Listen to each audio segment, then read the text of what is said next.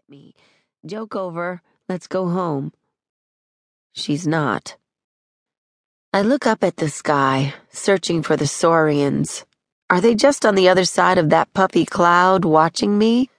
Can they see through clouds? Do they breathe human air? I've never been good at the science part. Hey, you! Come on, get moving.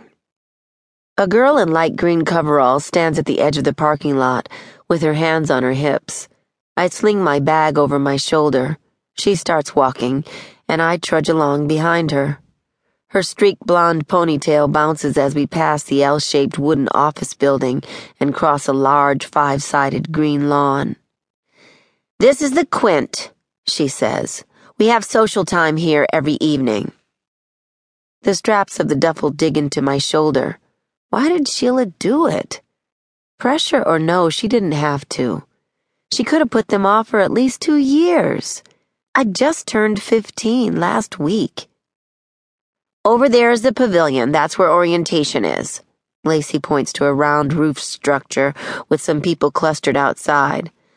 The gong will ring in about 10 ticks, and you need to be there. We have Cleesy's there too, every day, and twice on Sundays. Over there, that's the Melio. We eat there. I can't imagine eating there. Not for one meal. Certainly not for three months of meals. As we cross the Quint, another long L shaped building with a low roof comes into view, and Lacey points. That's the study center. That's where you'll have class. The AV pod is there too. She leads me on a dirt path between spreading fields. Girls in pairs and threes and a few solos meet us along the path. I play the you can't see me if I don't look at you game. Greenhouse over there, Boys Pieville on the east side, tool shed just past the greenhouse. Our Pieville's down here. At the edge of the field, the path drops off, down a steep slope into a deep shade with a sharp, tangy smell. It's a real forest. Trees. Tall ones with green pine needles.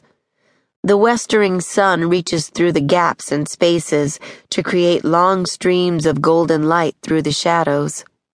The smell comes in not just through my nose, it seeps into my pores, gentling my shivery stomach.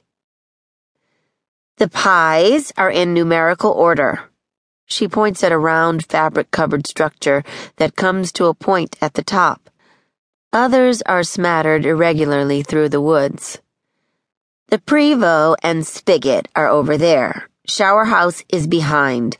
No showers tonight. You'll get your first chit from your crew guide tomorrow, and after that you have to earn them in the power room. That's your pie, the far one back there.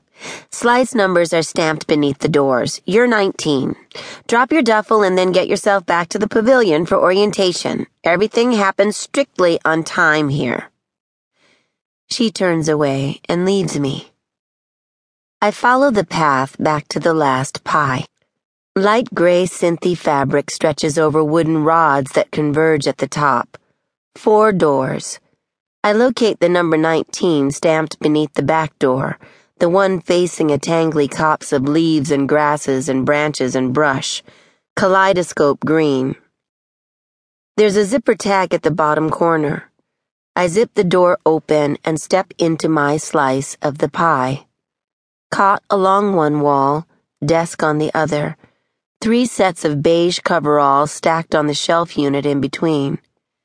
I drop my duffel and pull the Komodo dragon out of my pocket. Tiny and fierce in constant frozen motion, it steps forward with its right front clawed foot. I set it on my palm and bring it up to my face. Lizard time. I speak aloud in the silence. Something rustles in the far side of the pie. We are not alone. I curl my fingers over the toy dragon and hide it away in my pocket, still holding tight. Lizard time. I close my eyes. Yes. Time for the Saurians to get me out of here. Right now. Hurry up. A door unzips and footsteps round the pie.